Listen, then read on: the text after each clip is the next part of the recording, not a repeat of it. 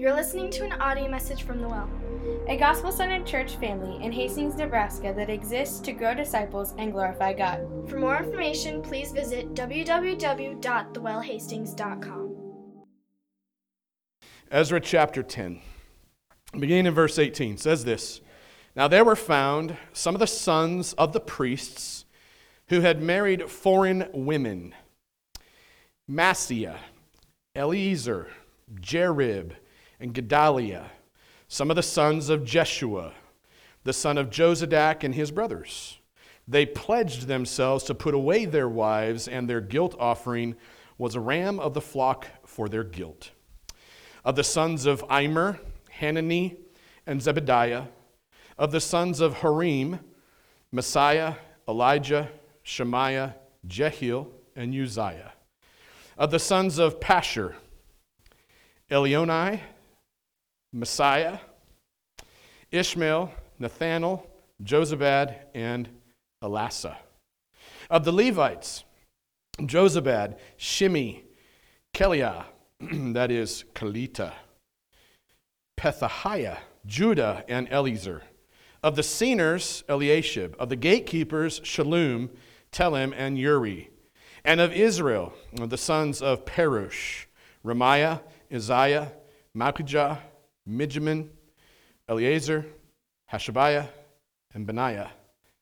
Gosh, I feel like I'm doing really well right now. Pride comes before the fall, right? Verse 26.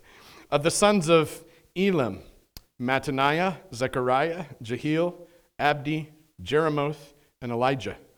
Of the sons of Zattu, Elioenai, Eliashib, Mattaniah, Jeremoth, Zabad, and Aziza. Of the sons of Bebai were Jehohanan, Hananiah, Zabbai, and Athlai. Of uh, the sons of Bani,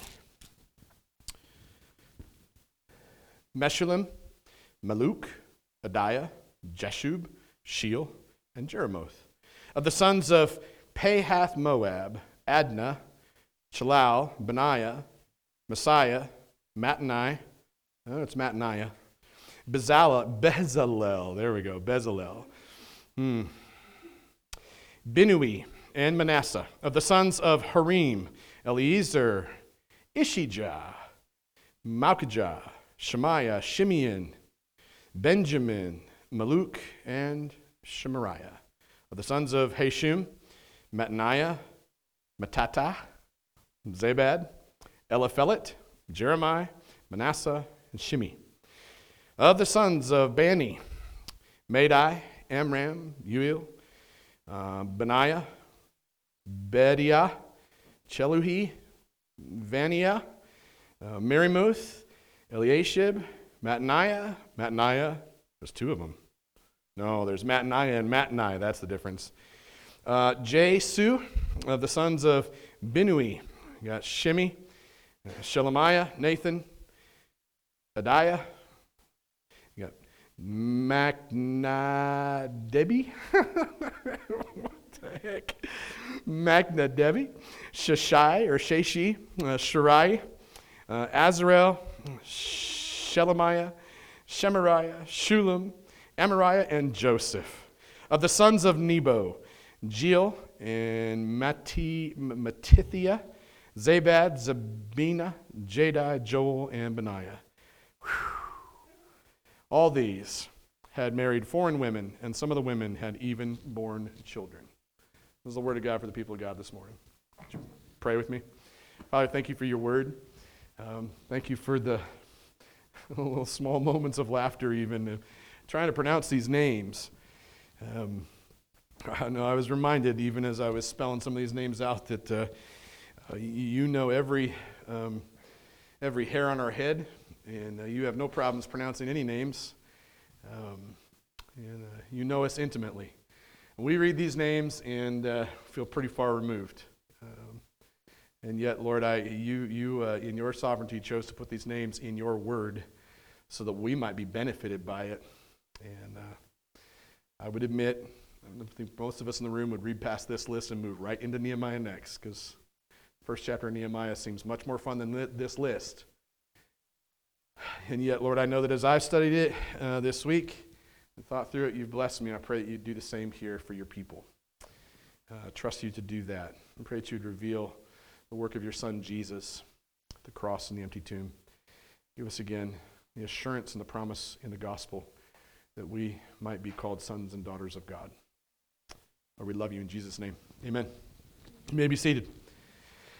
what a riot of a way to end a uh, study in a book in the Bible, right?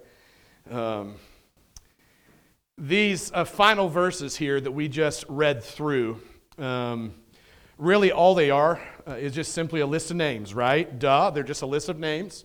But they're a list of names of the men who had pledged themselves publicly to repent of their sin. Uh, we've been looking at this the last couple of weeks. The sin that they were guilty of is taking foreign women into their homes and either A, marrying them, or B, living with them as though they were married, okay? Um, that is the debate among scholars uh, that goes way back. And depending upon which stance you kind of take, whether they married these foreign women or were living with them as though they were married, will then kind of dictate how you might preach or think through or study this text. And so it is wholly appropriate to take either one of those stances. I think you'll be able to tell kind of where I land and the way that I'm seeing it and some of the reasons why as we move through it. But that debate is there. Um, and it's there because of the language, the original Hebrew language that is used here to describe marriage or wives is not used hardly anywhere else in the rest of the Old Testament. When talking about marriage and wives in other places in the Old Testament, other words are used commonly. These are uncommon words, and they carry this other meaning, which is why some believe that it was less of a formal marriage situation and more of a living together as though they were married. Either way, though, wherever you land, the big topic and the big issue here is that these men were guilty of a sin. And the sin that they were guilty of is simply intermarrying. Uh, the issue is not race or ethnicity. The issue is intermarrying and living in these marriage like situations with women who were not followers of God. And this was a very clear violation of God's previous commands in Deuteronomy chapter 7 and in Exodus chapter 34. You can find those commands and those instructions there, and these men were living in direct violation of that. Now, God's instructions regarding marriage, family, have been very clear from the beginning, all throughout the Bible, okay? The family is designed to be a small community, a small community where God's name is glorified and lifted high. Um, the family is, is meant to be a community where parents uh, uh, teach and train their children in the ways of the Lord, according to Deuteronomy 6, Proverbs 22, Ephesians 6. And so, because of this kind of responsibility that the Bible lays out for us, husbands and wives are not to be unequally yoked, right? Meaning that believers are not to marry unbelievers. Um, believers are not to engage in that kind of a marriage or that kind of a marriage like relationship. And you can find that in 2 Corinthians 6. It's spelled out really clearly. God does allow, though, in that context, in 1 Corinthians 7, he does allow for a marriage to continue when one of, uh, of, of, the, of the married couple, uh, if a spouse becomes a believer after they get married, and if the other spouse does not, and is now an unbelieving spouse, but they're willing to live together in peace with each other, um, then God allows for that, um, as long as it's peaceful healthy. But it shouldn't be a stretch of the imagination um, to think about how hard that kind of a situation would be, right? You think, think about how hard that would be to live in a home that is divided over something as crucial as living for God. And 1 Corinthians 7, again, spells some of that out.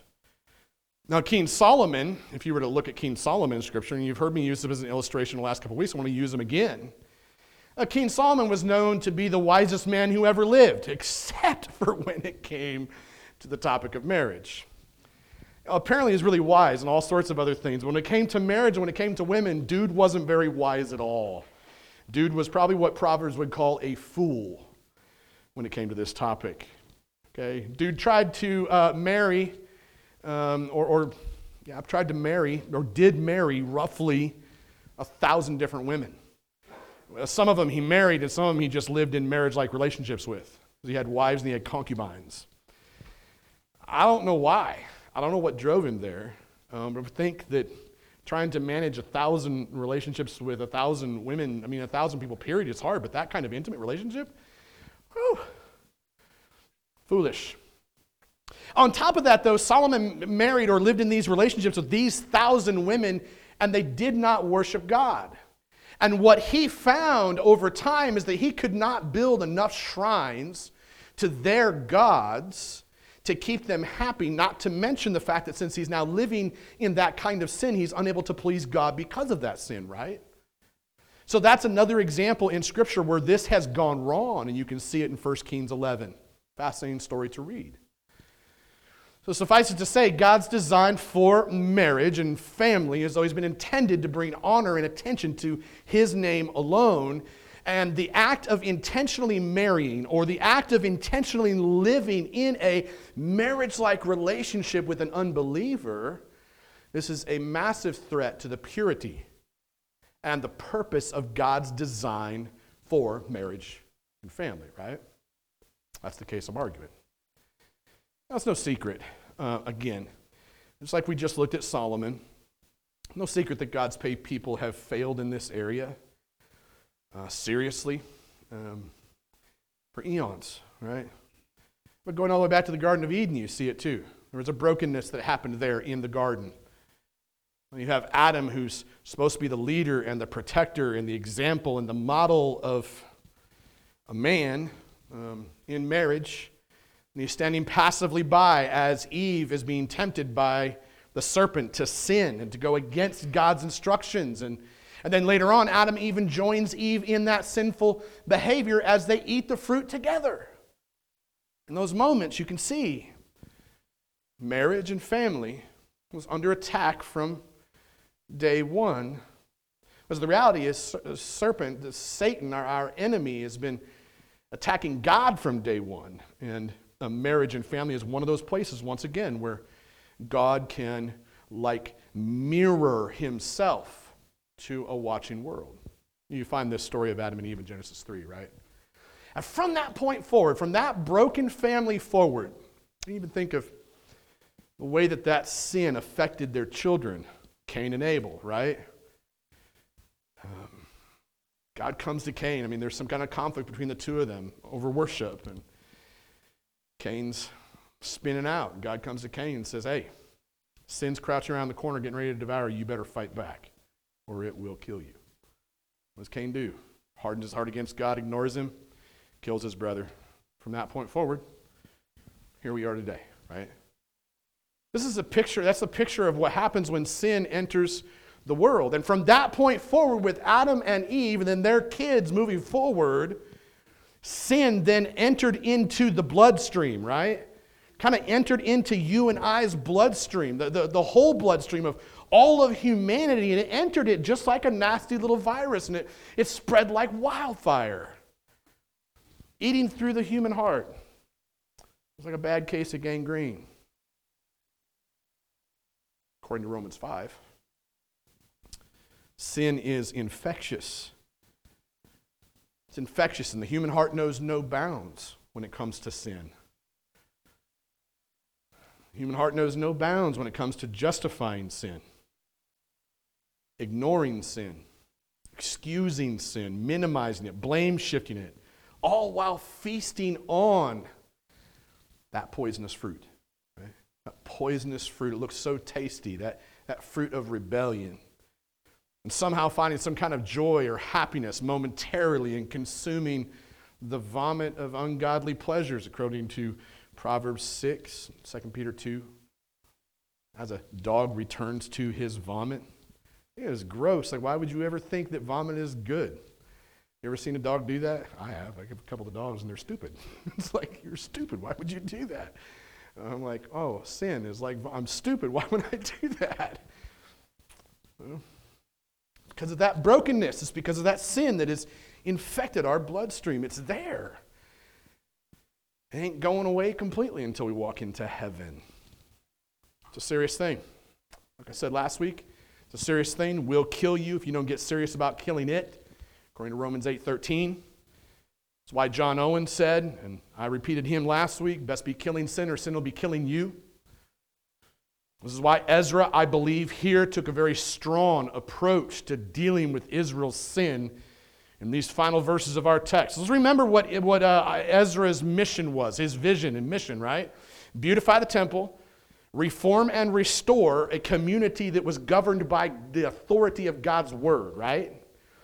And so it's kind of beautiful because the last thing we see in the text after Ezra finally gets there, it's like the whole book is just leading up to this grand moment when Ezra finally gets boots on the ground, gets the report of the spiritual condition of Israel, and the first thing he deals with is this. And he doesn't run, he doesn't bail, doesn't cower down, and he just slowly, methodologically deals with it. Again, if you take the stance that these are actual marriages, it's pretty problematic, hard to explain. If you take the stance that uh, the language is saying that they're living together in marriage like situations, this does away a lot of tension because later in Nehemiah, Nehemiah does not ask those who have intermarried to get divorced. Why? Because I think they're actually married. I think in this situation, I think they're not. And to me, then it, it, it dispels all of the issues. And it, and it puts Ezra in this place of actually leading what he was called to lead reform, biblical reform in a community. And Ezra literally has pulled no punches in, over the last couple of weeks, calling Israel to repent, calling them to reform, and sweep things under the rug, gets busy killing sin, right? The first thing we notice in our text from today, first thing I noticed was the list of names, right? When we we read this really hard list of names. This list of names is literally entered into the public record for everyone to see. Number one, this should be easy to see that we have the public record because it's right here in a public book, right? Public record. Not to mention the way that you might envision this taking place is somebody's name is being called out publicly in these communities. Um, so, the way I'm seeing this is repentance here doesn't appear to be some kind of a private matter that is reserved uh, for the counseling office or the boardroom in the basement. I'm not saying that there's never a uh, place for that, but in this case, in this kind of a case, it seems like uh, it was meant to be very public. And maybe it's because the sin itself was very public. Maybe that's the way to say it. There was nothing private about this, everybody knew, right? So, all in all, you got roughly 111 cases. Uh, I think I made a comment a few weeks ago that it seemed like this had infected the entire nation. That was probably a little bit of an overexaggeration, just so you know. Uh, I have a tendency to overexaggerate things sometimes. Um, 111 cases out of the amount of people that were actually in Israel at the same time. This is a pretty small minor pocket, 1% maybe, I think, or something like that. And this, I mean, it wasn't as big as I would think it was, but still big enough and important enough because it started with the top leaders priests, Levites, gatekeepers, and then average citizens. So I think it's not an overexaggeration to say that it had deeply affected and infected Israel because it infected uh, different kinds of people from the top down, so to speak. Um, the numbers aren't very high. It's only 111 cases. Still, 111 cases is a lot if you think about having to listen to 111 cases, right? Trying to investigate that and deal with that. It's 111 families. Um, and they were evaluated publicly over a three month period of time, and all of them found guilty. That was the finding guilty.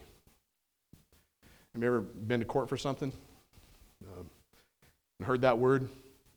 Guilty. Or maybe in your case, you're like, no, I am guilty, so I'm just going to admit it. Hey, judge, guilty. Can we just not waste any more time? Just give me the ticket and the fine. I'll get out of your hair type thing. judge is like, yep, smash the gavel. Guilty. You're out of here. Go do your penance, pay your fines, pay your fees. Guilty. Can you imagine that scrutiny, though, in this situation? That kind of scrutiny, okay? Having your name called out in public as one of the guilty parties involved.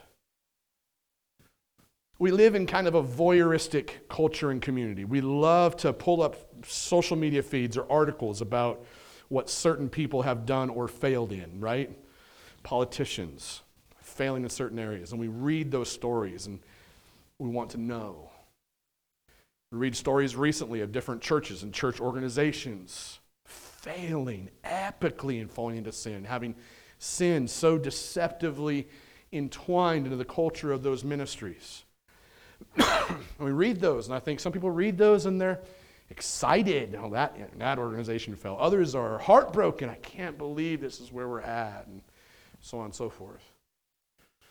We live in a day and age where the public list of the guilty is readily accessible. Right? I'm pretty sure you could probably pull up my record, probably type in Joe Marino, and publicly you could probably find some of my record in my background.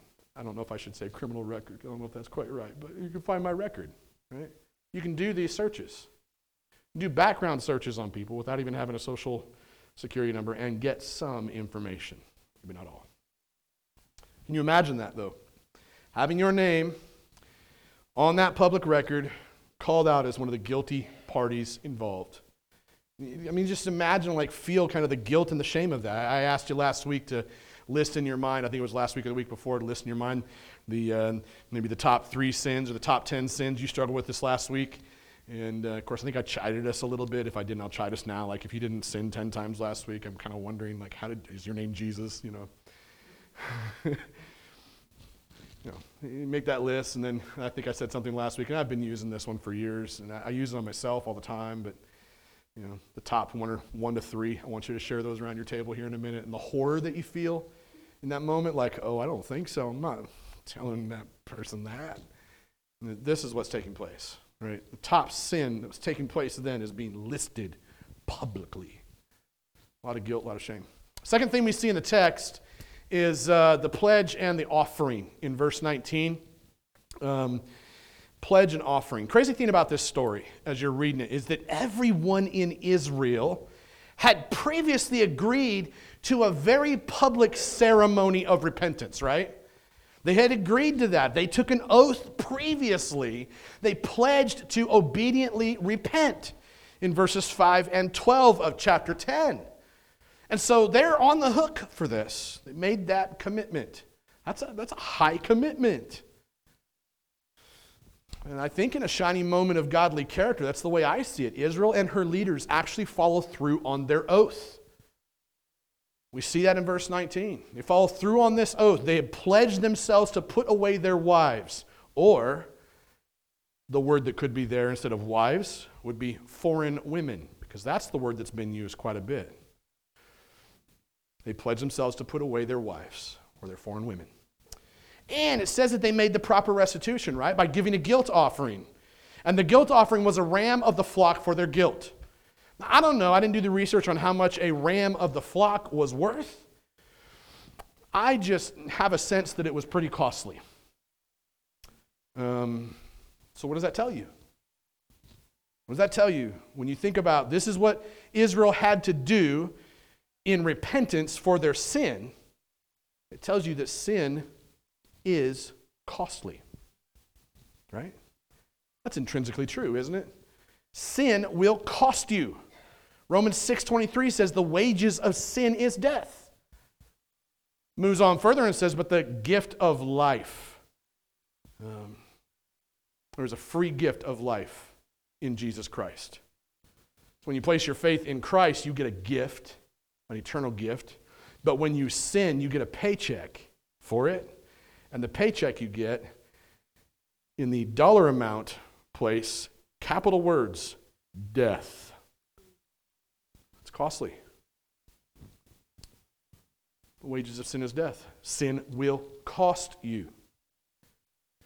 On the front edge of sin, or even in the midst of sin, let's just say you didn't really see that you were falling into sin and it was, it was a mistake legitimately. You fell into this thing. There was no previous temptation that drew you in and you weren't like enticed by something. Let's just, we can kind of lay all that aside and say, okay, let's just say that you just stumbled and you just fell into this pit. And even in that moment, it's like, boy, this sin sure does taste good, even though it's vomit, right?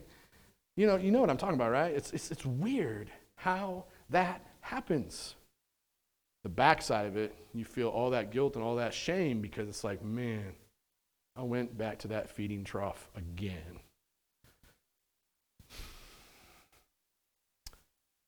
Costly. Now the question is are, are you willing and are you able to pay the price? That's the question. Are you willing and able to pay the price? Now, intrinsically, our answer is no, because we know that we can't pay the price for sin. But there are consequences for sin. And that's where sin costs you and I this side of heaven, right? There's mess that happens on the other side. And there's skin in the game that you must give to overcome that sin. You're not working to earn anything, but it does cost you. Another way to ask the question is Are you willing and able to pay the mortgage? You look at this like a mortgage. Are you willing and able to pay the mortgage plus an extreme amount of interest for the space that sin wants to inhabit in your life? Are you willing and able to pay the mortgage plus an extreme amount of interest for the space that sin wants to inhabit in your life? Hmm. the hard part about that is don't we all answer the question yes and no? In this moment right now, we're all like in that space. We're like, no, no, I don't, I'm not willing, I don't want to. But don't we know that before we showed up here this morning, or sometime this last week, or sometime after we leave here today, we're going to answer that question differently? Just by nature of our actions? And we're going to be like, oh, yes, I'm fine paying. Oh, no, I really don't want to pay that. Sin is costly. Third thing I notice in the text um, is the women and the children at the very end. The women and the children in verse uh, 44. Here's the thing about sin uh, sin uh, always affects more than just you. So we get so wrapped up in our own little selfishness that we think we're the only ones that exist in this world, right? And, and somehow it's not really going to affect anybody else, especially if I keep it a secret or keep it private, so on and so forth. The reality is, sin, no matter how secret or private you try to keep it, it always affects someone else. And in this case, the sin of these men, it affected the foreign women that they were living with or had married, as well as the children that were born as a result of those relationships. Now, I, we've all seen this, right? I experienced this growing up. Grew up in a home that was ripe with divorce and ripe with unhealthy relationships, and and I've walked with other families known others too. I think we all get that, right? It's more than just you that gets affected by this kind of sin. Final verse of our text says, All these 111 men, it might have been 110, just so that I say that, but I think it was 111. All these 111 mar- uh, men had married, living with these foreign women. Some of these women had born or given birth to children. What a way to end a book. I, I didn't really notice that, that that was like the last words of the book. Like, oh, holy smokes. There's no, is there an upswing to this? Like, at all? No, the last thing we see is that sin affected about 111 women plus their kiddos that were born into these relationships. Much could be said about what possibly happened from that point forward, but the scriptures are pretty silent. We really don't know. Most scholars assume that since these women and their children who had married in or were living with, they had other very wealthy families because that's the sense is that these men divorced their previous Jewish wives to be with these women so they could gain stock in the community and standing. And if all that's true, big if, because argument from silence, you don't see it in Scripture, you really don't know. But if all that's true, hypothetically speaking, these women and these children probably went back to their families who were very wealthy and had a place to go. It wasn't like they were just kicked out on the street and went to the homeless shelter but we really don't know. Um, either way, the principle is true. The sin of these men affected far more than just themselves, it affected these women and these children. Now, it's also definitely clear throughout Scripture when you think about the topic of divorce, right? God definitely hates divorce. It was never his plan. Because it absolutely devastates the lives of the people who are involved and it brings absolutely no honor to God whatsoever. Now, this is why, again, for me, it's really hard for me to believe that these relationships were actually bona fide marriages. And again, studying the Hebrew language makes it hard to believe too, but I think for ease of interpretation, some have put it this way. At the end of the day, though, God never seems to be in favor of divorce unless there's unfaithfulness, abandonment, or abuse. Malachi chapter 2, Mark chapter 10, Matthew chapter 5, chapter 19. Those are places you can go to. You look at it, and it's very clear God is opposed to divorce. And again, you're looking at a guy on stage who uh, come from a, a home, my family, there was divorce. My mom had multiple dudes in and out of the house. Later teen, early, early 20s, um, there's divorce in my own story and remarriage. I know that God hates divorce. And I watched personally, I, I, I, experienced the pain of that in my own family, but then I also watched the pain and the devastation of that in my own children's faces as we walked, as I walked through that. So, divorce is destructive. That's my point, right? I think we all get that.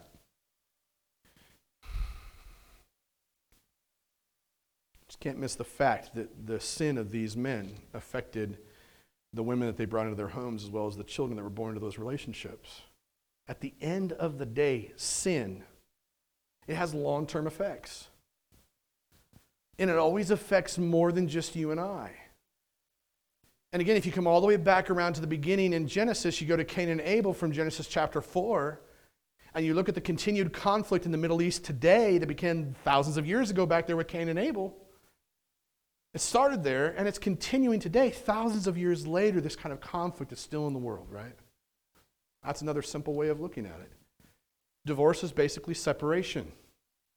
The word separate is used here separate from those foreign women. It's, it's another word that's in the same vocabulary as division, to divide. It's brokenness in relationship. That's what's taking place because of sin. At the end of the day, sin uh, results in ramifications or consequences for generations upon generations. The things that you and I do today do matter for all of eternity. The question is when you think about this, the question I need to ask myself by way of application and just by way of self evaluation is who else is going to have to pay the mortgage? Who else is going to have to pay the extreme interest rates for the sin that I allow to occupy rental space in my life? These are all ways of curbing and getting after this topic of killing sin. When we ask those questions, we come to terms with those things. I think it strengthens us in our fight against sin. And that's what we see taking place in this text. It's a list of the names of the guilty. It's the, it's the cost of the sin. It's also the ongoing influence of that sin, consequences in other people's lives. That's what comes to the forefront of this text. You see, over the last three weeks of messages from the final verses of, of our book, Ezra I think really has been an intense study in the doctrine of sin, if you ask me. I think I don't think you could really approach it any other way. Faithfully. Sin is ugly. It's ugly and it'll kill you. Unless you're willing to take some extreme measures and kill it by the grace of God. Now, I don't know what kind of sin you struggle with here today, or what kind of sin you attempt to ignore, or what kind of sins you attempt to justify or excuse or blame on others. Um, there is kind of a specific application here, I think, in the text that if you're in that place where you're pursuing a relationship and the other person's not a believer but you are, stop, halt, don't go forward, right? That's pretty easy to see here, I think. Um, I'm not sure that we have much of that happening in our church family. There may be others outside of our walls who need to hear that as a warning, be careful because you're, you're getting ready to jump off a cliff or getting ready to jump into a pit and it's not going to be good. Um, for some general application for us, though, as you think about this, I, I think you got to ask yourself, like, what kind of sin do I struggle with on a regular, you know? What kind of sin do I try to ignore, justify, excuse, blame? And I don't know that answer for you, but I, I do know this. There are two categories of sin that I like to try to break down. One, there's a socially acceptable, and then two, there's a socially unacceptable. Okay? There, there's a socially acceptable and a socially unacceptable. Now, in this day and age, it's pretty hard to find anything that's not socially acceptable. But I think it, you might agree with me on the way that I categorize it. Um, there's some socially acceptable sins, things that you can kind of get away with, like gossip uh, or laziness, right? Like, probably, hardly anybody's probably going to come, hey, dude, you need to repent for your laziness or gossip or, or maybe slander. Slander is pretty big on the socially acceptable scheme right now. Facebook post is easy to slander somebody and, and get away with it, right? Without getting called out for it. Doesn't make it any less of a sin. Um, pride is another one. Lust, to some extent, I think, or covetousness, right? Like, oh man, that dude's got a great truck. I really wish I had it. Covetousness, coveting some, what somebody else has, wishing that it was yours. You know, those are things, and some of those things are a little bit more private too. Um, so I, that's that's when I say more socially acceptable. Maybe you struggle with some of those. Uh, and then you get into this more socially unacceptable. And again, I, there's probably some argument here that most of what's here is probably more socially acceptable in our day and age. But I think you can kind of feel the weight of the difference in things like pornography use or adultery, right? Or drunkenness or fits of rage or greed or, or fornication. Those kinds of sins have a, I guess, what feels maybe like a little bit more of a dirty or bad feeling to them, right? And again, I, I'm not sure that I agree. Um, but from a social standpoint, you have these different kinds of sins. Um, and here's the deal um, every sin, from the socially acceptable ones to the more socially unacceptable ones, they've been dealt with at the cross of Christ. Every last one of them has been dealt with at the cross of Christ. I mean, Romans 5 tells us this, Galatians 5 tells us this, Ephesians 2, Colossians 3, all over the place in the scriptures, you find that no matter what category of sin it's in, these things have been dealt with at the cross of Christ. You see, at the cross, Jesus dealt with the problem of sin once and for all. He was the perfect guilt offering, right? More perfect than the guilt offering that we saw in our text today. He was far more costly than a ram. My sin costed far more than a ram from the flock. It costed Jesus his life. He's perfect. He went to the cross and he bled and his body was broken and beaten and whipped, and he died in our place. Why? So that the presence and the, the power and the, the, the penalty of sin could be washed away.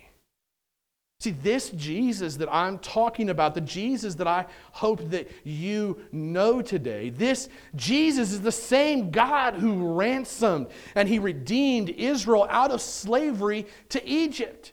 That's a picture of what Jesus was going to do later on the cross. He's the same God who ransomed and redeemed Israel out of Egypt. He rescued them. And then he said, Now follow me this way because I'm your Redeemer. Our obedience is not based upon trying to earn something. Our obedience is always to be based on the saving grace that God has extended to us. The only thing that would motivate true transformation and repentance of sin is the understanding that God is our Redeemer. Same God. This same God gave his own Son for us so that we could then.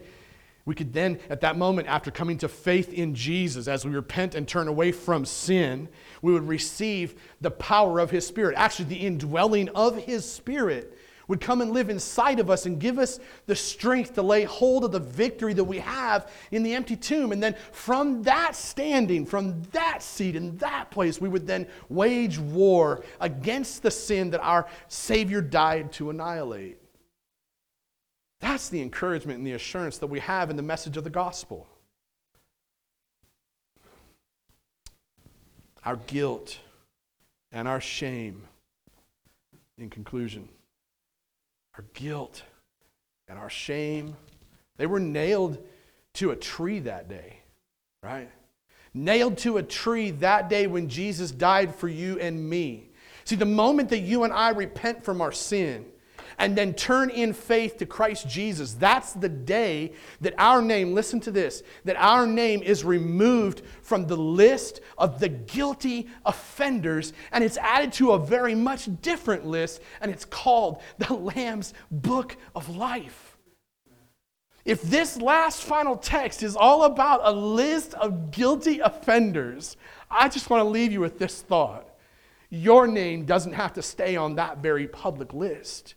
And if you trusted in Jesus, guess what? It's not on that very public list of offenders and sinners. It's on a different list. It's on a list that's called the Lamb's Book of Life. And this is where God the Father, in all of his perfection, looks at you and says, You're my son, or you're my daughter, and I love you, and you're, you're good, and you're whole, and you're clean. Man, it's beautiful, isn't it? See, on that new list, you and I are instantly transformed into sons and daughters of the living God. He's not a dead God, He's alive because He left the tomb empty. Whew. Our future then is absolutely secure because there is, therefore, now no condemnation for those who are in Christ Jesus. Our sins have been washed away. Isaiah says this really well that though our hearts have played the harlot, though our hearts have played the harlot, like Hosea's wife, shacking up with ungodly, sinful desires, thoughts, behaviors, we've been washed white as snow. That's what Isaiah says. Been washed white as snow. We now stand before our Heavenly Father as pure and as perfect as Jesus himself. It is from that identity, sinners who have become saints, enemies who became family, it's from that identity that we're now able to do what Israel did in this passage. We're able to continue in repentance, able to continue in faith as you and I trust God to apply the shed blood, the broken body of Jesus over our lives once again. That's what we're always doing. It's a continual process. I said last week repentance is not a destination, it's a process, it's a journey. And if you've trusted in Jesus today, I'll leave you with this last thought. Your name is no longer on a list of the guilty, it's been moved onto the list of God's family. Amen? Let's pray. Father, thank you for this realization that if we've trusted in you, we are no longer listed among the guilty. We're listed among your family members. If there's anybody here today who has not taken a hold of that, anybody here who has not trusted in that message of the gospel, I pray, God, that you would make that change today inside of them. There are others here today who just need to be encouraged and reminded of the assurance that we have in the gospel. We're part of your family. Even though we once were your enemies, uh, sinfully broken. Pray, God, that you would come in these closing moments and just do a, a work of healing, encouragement, and strengthening among us. Trust you to do that. In Jesus' name. Everybody said? Amen. Hey, we- You're listening to an audio message from the Well a gospel centered church family in Hastings, Nebraska that exists to grow disciples and glorify God. For more information, please visit www.thewellhastings.com.